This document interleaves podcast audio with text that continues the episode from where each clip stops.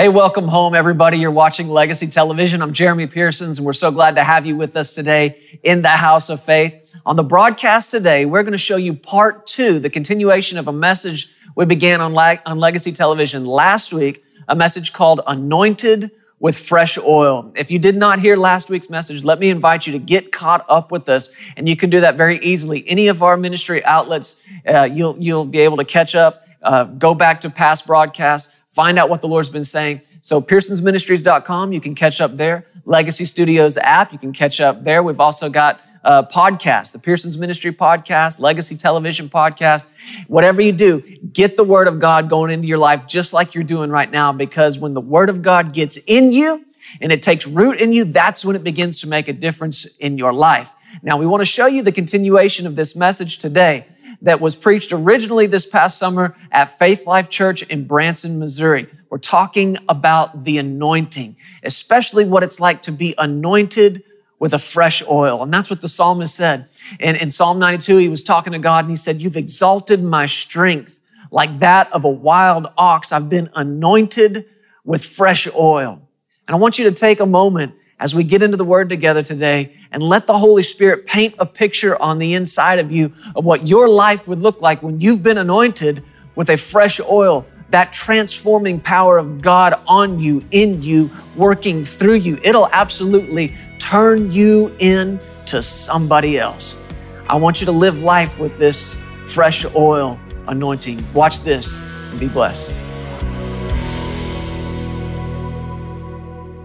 In the uh, Amplified again, the classic, it says, It shall be in that day that the burden shall depart from your shoulders and his yoke from your neck. The yoke shall be destroyed. I like this because of fatness.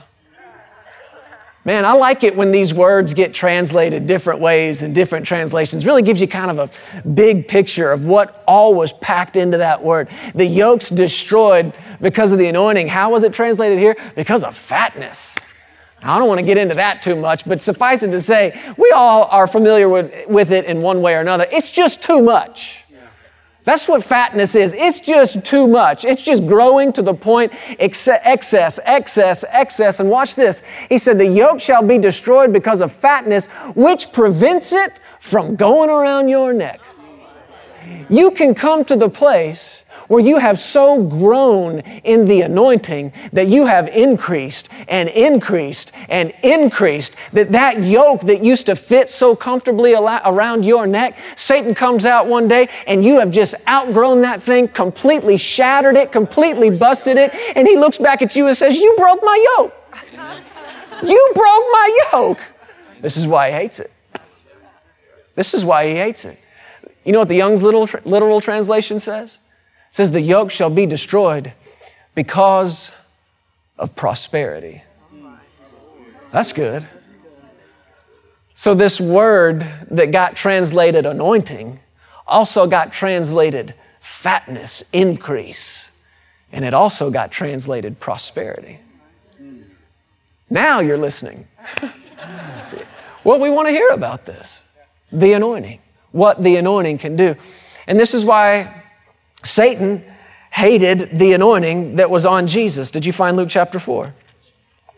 Listen to verse 17. It says, When Jesus was handed the book of the prophet Isaiah, he, he uh, had opened the book. He found the place where it was written, The Spirit of the Lord is upon me because he has anointed me.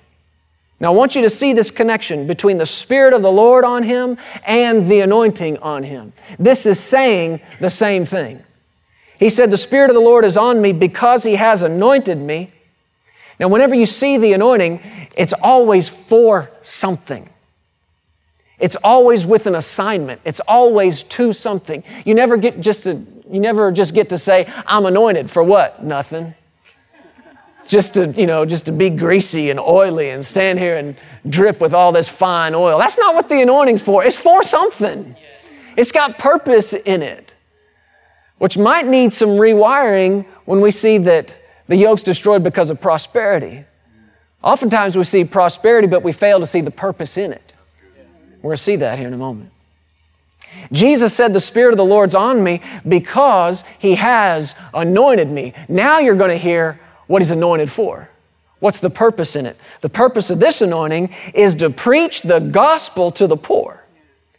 He has sent me to heal the brokenhearted, to proclaim liberty to the captives, recovery of sight to the blind, to set at liberty all those who are oppressed, to proclaim the acceptable year of the Lord. This is what the anointing on Jesus was and is for. So you look at it, evidently, Poverty is a burden. If it wasn't a burden, if it wasn't a yoke, then why would Jesus be anointed to do something about it? But evidently, it's a burden. Poverty is a burden, poverty is a yoke, and Jesus is anointed to lift that burden and destroy that yoke. Amen? Amen. It's a burden, it's a yoke. And Jesus is anointed to deal with it. What else is a burden? He said, He sent me to, the heal, to heal the brokenhearted. A broken heart. This is more than just sad feelings. This is more than just sad emotions. A broken heart is a burden. A broken heart is a yoke.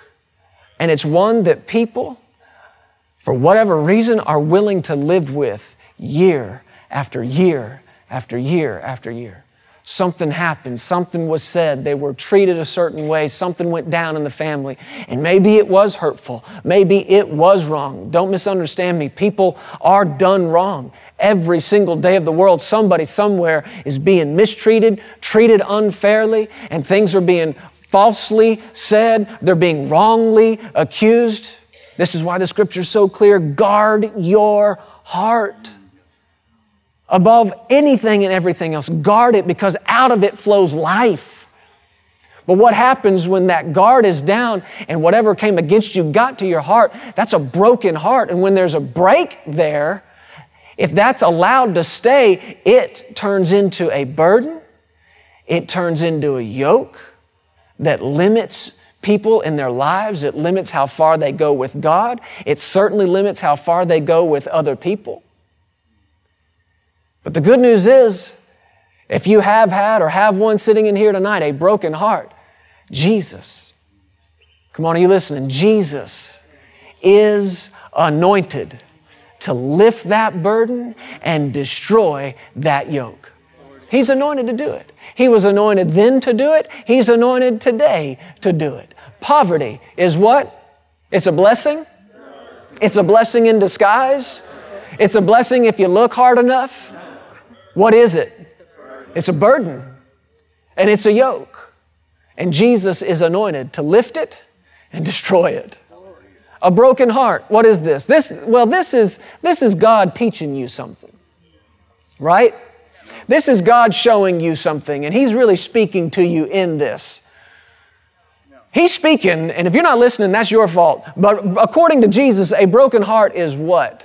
It's a burden and it's a yoke and Jesus, my Savior, your Savior, Jesus, the anointed one, Jesus and His anointing. He is anointed to lift that burden and destroy that yoke. Come on, listen to this, it gets worse.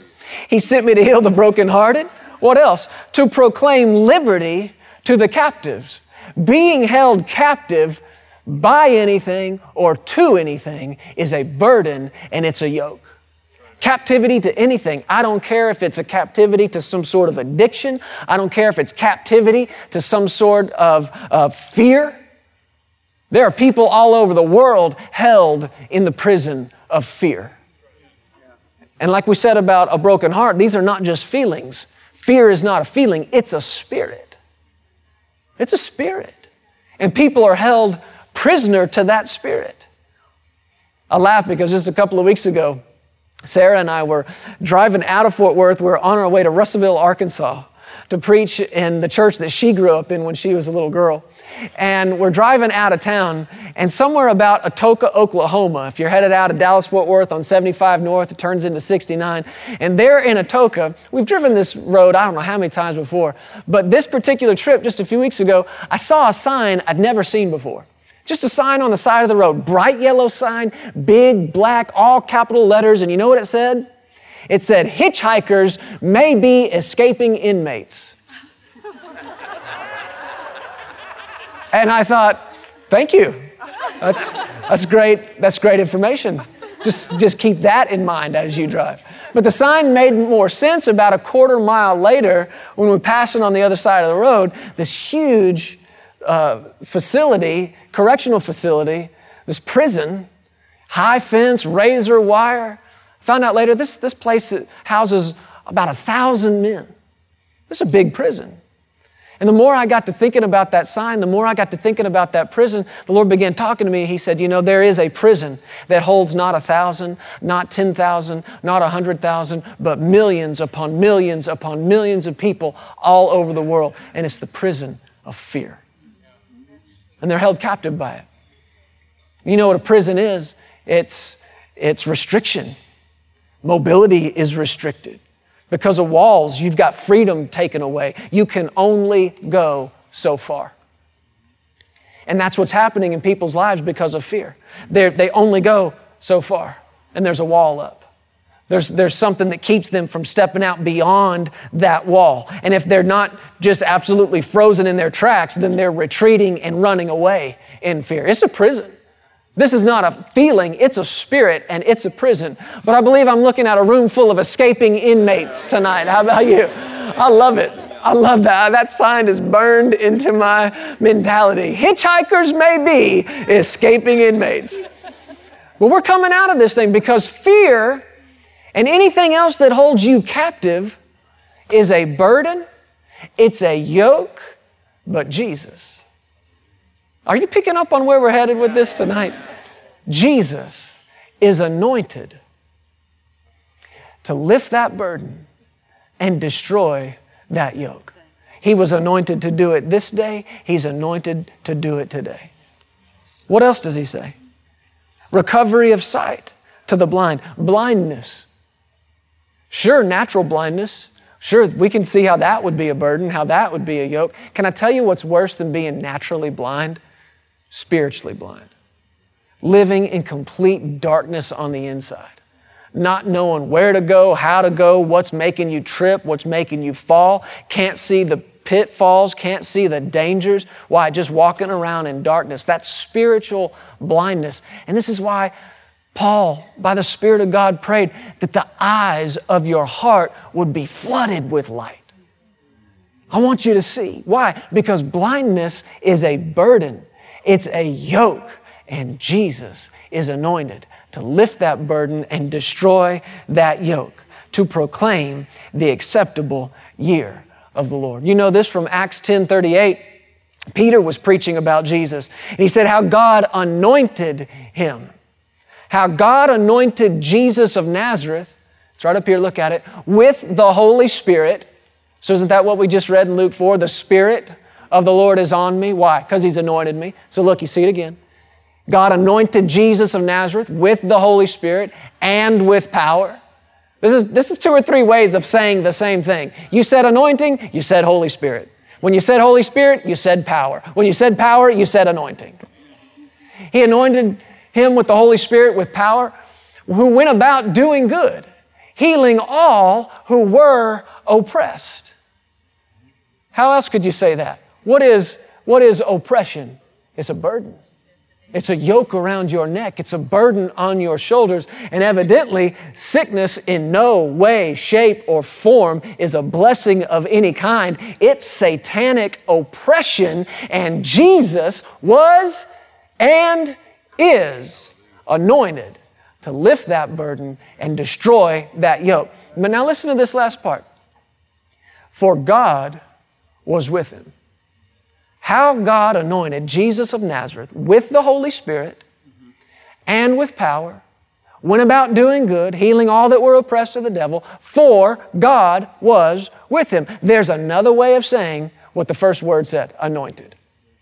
This is all just different ways of saying the same thing. When you said anointed, you said Holy Spirit. When you said Holy Spirit, you said power. When you said power, you said God is with you. When you said God is with you, you said anointed. Can you see this?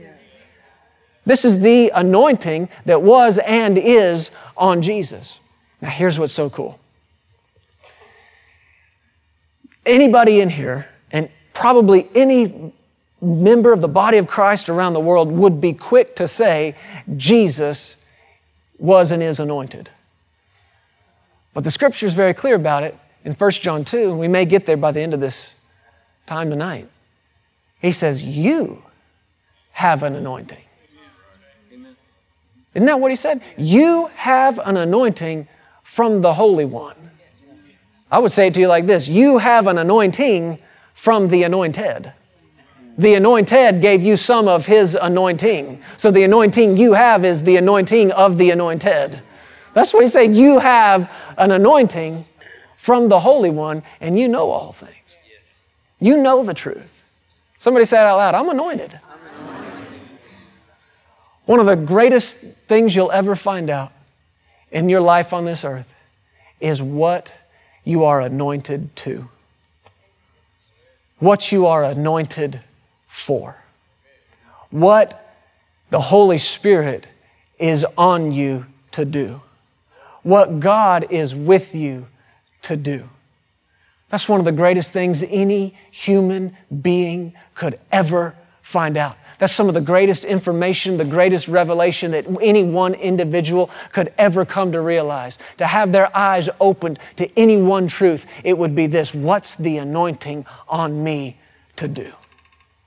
Because when you find that out, it changes things. It changes the way you live. Let me show this to you. Are you okay? You doing all right? Go back to the Old Testament and look in the book of 1 Samuel. And we'll begin in chapter 10. The Lord drew my attention to this a number of weeks ago, and I just had it come up in my heart. Look at the anointing on Saul. You remember Saul, right? The first king of Israel. And I ended up here in 1 Samuel chapter 10. And you're going to see in his life a very crystal clear picture of what the anointing is, what the anointing can do. If you begin in verse 1, it says Samuel took a flask of oil, took a whole flask of it. They anointed people then a little differently than we do now or I should say a little different than we did in church when I was growing up. We did it. We anointed people, but it was that little thing that sat on the, the table between the speaker's chairs, and it was a, a vial maybe about that big, and we would take it, we put our finger in the top, and do it real quick like that, like we're putting on cologne or something, you know what I mean? And that's how we would anoint people, like that. And I guess it's just because we didn't want to make a mess. But these guys were a little different. They were not af- afraid of just getting somebody good and greasy. Samuel took a flask of oil. And how many of you know a little olive oil goes a long way? It goes a long way. I've been making fun of myself a little bit lately. Sarah asked me, it's been a month or so ago, we were getting ready to head out somewhere, and she's getting ready. And she said, Would you mind making us some salads? I thought, Okay, you know me, right? Yeah. Okay, sure, I'll give it a shot. So I'm just doing what I've seen her do, and I get the lettuce out, Kim, and I get all the veggies and all the different stuff, and I'm just kind of putting it all in the bowl. And how, what would Sarah do? WWSD. What would Sarah do with this salad? And I'm putting everything in there, and I thought, okay, it needs some dressing. Well, Sarah puts olive oil on our dressings. It's healthy, right? So put a little bit on there. And I think, well, that just doesn't look like very much. So I put a little more on there. And I'm thinking, this, is, this looks like dry lettuce to me. I don't want to eat dry lettuce. So I end up putting so much olive oil. And I found out in the kitchen that day, a little oil goes a long way. Because when Sarah came out and it was time to eat her soggy salad, she just looked at it and kind of smirked, kind of smiled, and just, you know, you're so cute, she basically said to me. And she ate her salad, but when she got done, I noticed it sitting over there by the sink, and all the stuff is gone. It's just a big pile of soggy lettuce. Why? Because a little oil, somebody help me out, goes a long way. But these guys, you know what they did? They had a whole flask of this stuff. And they would pour it on you until it was gone. Isn't that what the psalmist said? How good and how pleasant it is for brethren, family, to dwell together in unity. Who remembers what he said it was like? It's like the oil, he said. He said, It's like the oil on the head of Aaron that went to his beard. that went to his garment, that went down to the edge of his garment. This brother is covered up in this stuff. I want you to get the picture of this. Let the Word of God paint a picture for you. Samuel took this flask of oil, poured it on his head, and kissed him and said, Is it not because the Lord has anointed you commander over his inheritance? And he begins explaining to him over these next several verses what's about to happen in your life from this day forward because you're anointed. And if you skip down to verse 6, listen to this. He says, Then the Spirit of the Lord will come on you. Is that not what Jesus just said? So here again, you see the connection the Spirit of the Lord on you and the anointing. He said, The Spirit of the Lord will come on you, you will prophesy, and you will be turned into another man. That is how you explain the anointing to an eight year old. Because they all understand Superman. They all understand that. And if you go back a couple of generations, they all understand Popeye, right? This is, this is way more spiritual than you know. Popeye, what would happen in every episode? And I mean every single one. He's just chilling with his girl, right? What's her name? Type of the Holy Spirit. Probably not. Don't quote me on that. It could be. But there's this other guy who's really into Popeye's girl too, right? Who remembers him? Bluto? Brutus? I think there might have been a couple of them.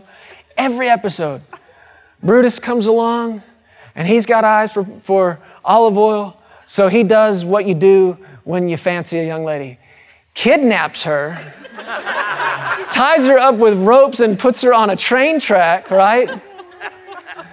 And Popeye's not having it, so they're gonna get in a fight. But every, every single episode, Brutus Bluto, whoever it is, is just pummeling him and just pounding him into the ground, one punch after another. And poor Popeye doesn't stand a chance, right? Because Brutus is this towering, seven foot, 295 pound machine of a man, and Popeye's just this little guy until, right?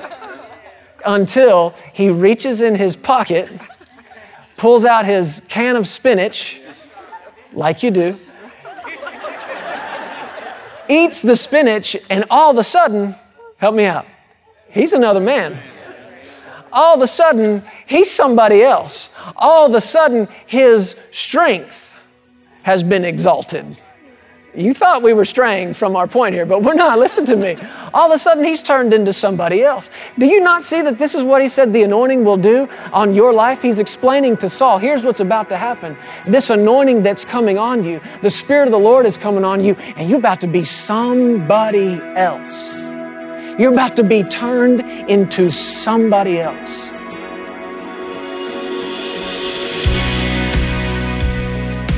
Hey, thank you so much for listening to the Legacy TV podcast. We hope you enjoyed this, and if you'd like to hear more of Jeremy and Sarah, subscribe to this podcast and download the Legacy Studios app. From there, you'll have access to the Legacy Television broadcast, the Legacy Letter magazine, and so much more. You can also visit pearsonsministries.com to contact us directly and find out how you can get involved with everything that's happening here at Legacy Studios. Be blessed today. We love you. Remember, you are always welcome here in the House of Faith.